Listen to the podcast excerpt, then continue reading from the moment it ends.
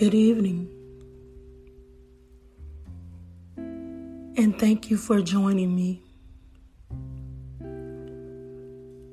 I want to thank each and every one of you who continue to to listen to me and support me and encourage me. I send blessings to each and every one of you who is under the sound of my voice.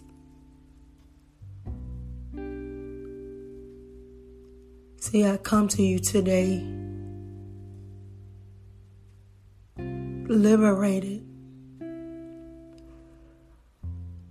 I come to you today bringing encouragement. I come to you today to bring a testimony.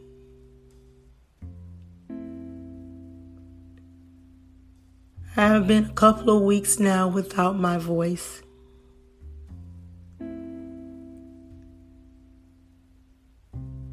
See, I was faced with an unforeseen circumstance.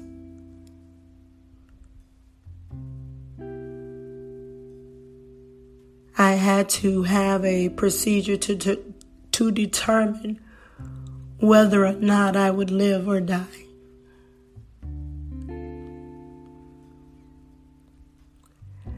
I had to have a procedure that would take three hours.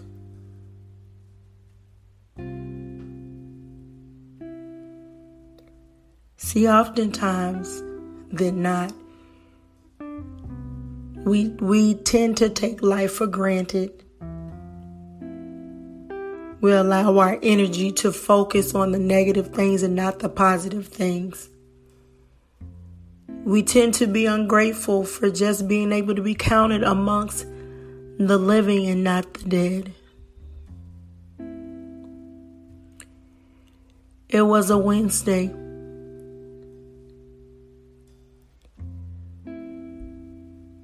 It was a Wednesday morning when they took me back for my procedure. I remember looking up at the clock and it said 1032.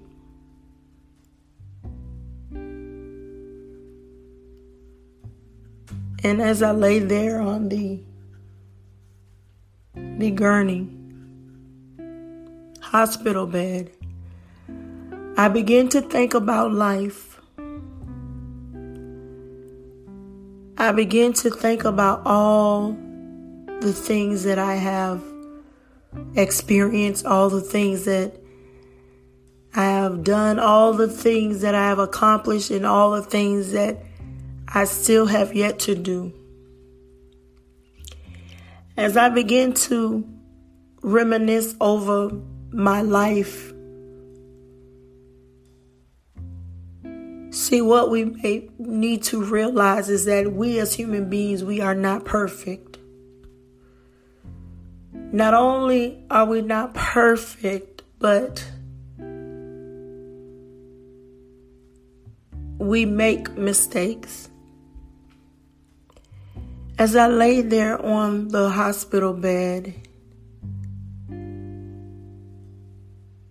and the anesthesiologist began to administer the medication that would put me to sleep, that would sedate me, that would put me in a coma like state where I would not know exactly what was going on. I would not have a memory of what took place.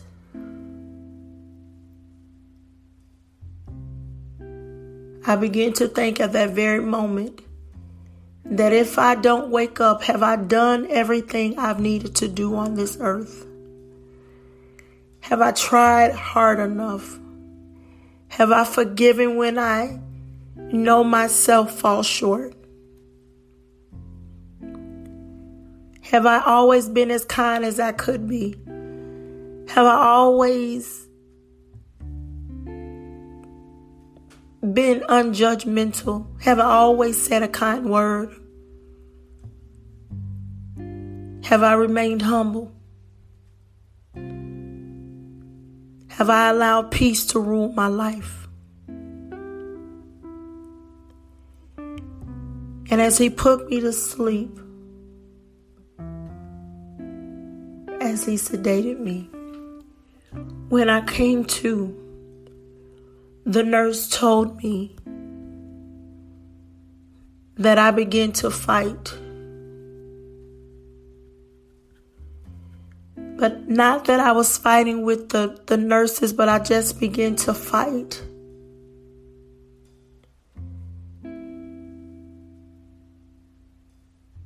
Now, what I know is this. Sometimes in our life, we have to fight. We have to fight for what we want because if we allow the enemy, allow the naysayers to get into our head, to get into our thoughts, to get in, in our way of our destiny,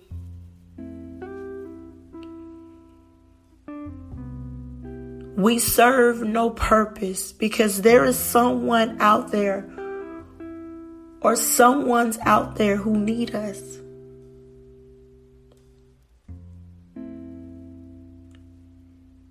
It has been a few weeks that I have not had my normal voice. And I began to talk to the universe, the God of this universe,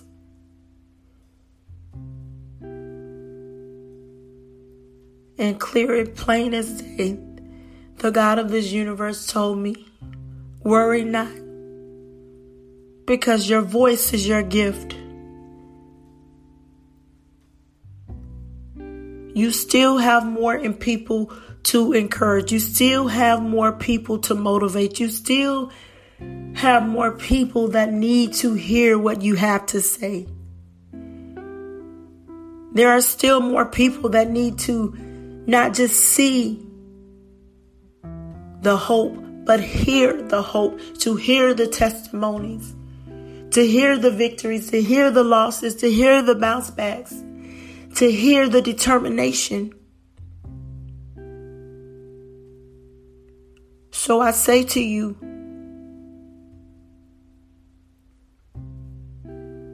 that you will not leave this earth until you have fulfilled what that which you have been called to do. So I encourage you that if you have not found your purpose yet, if you do not know what you have been predestined to do, it is, I am certain without a doubt, is that one thing that you love to do the most. So I would encourage you that keep keep believing. Keep standing firm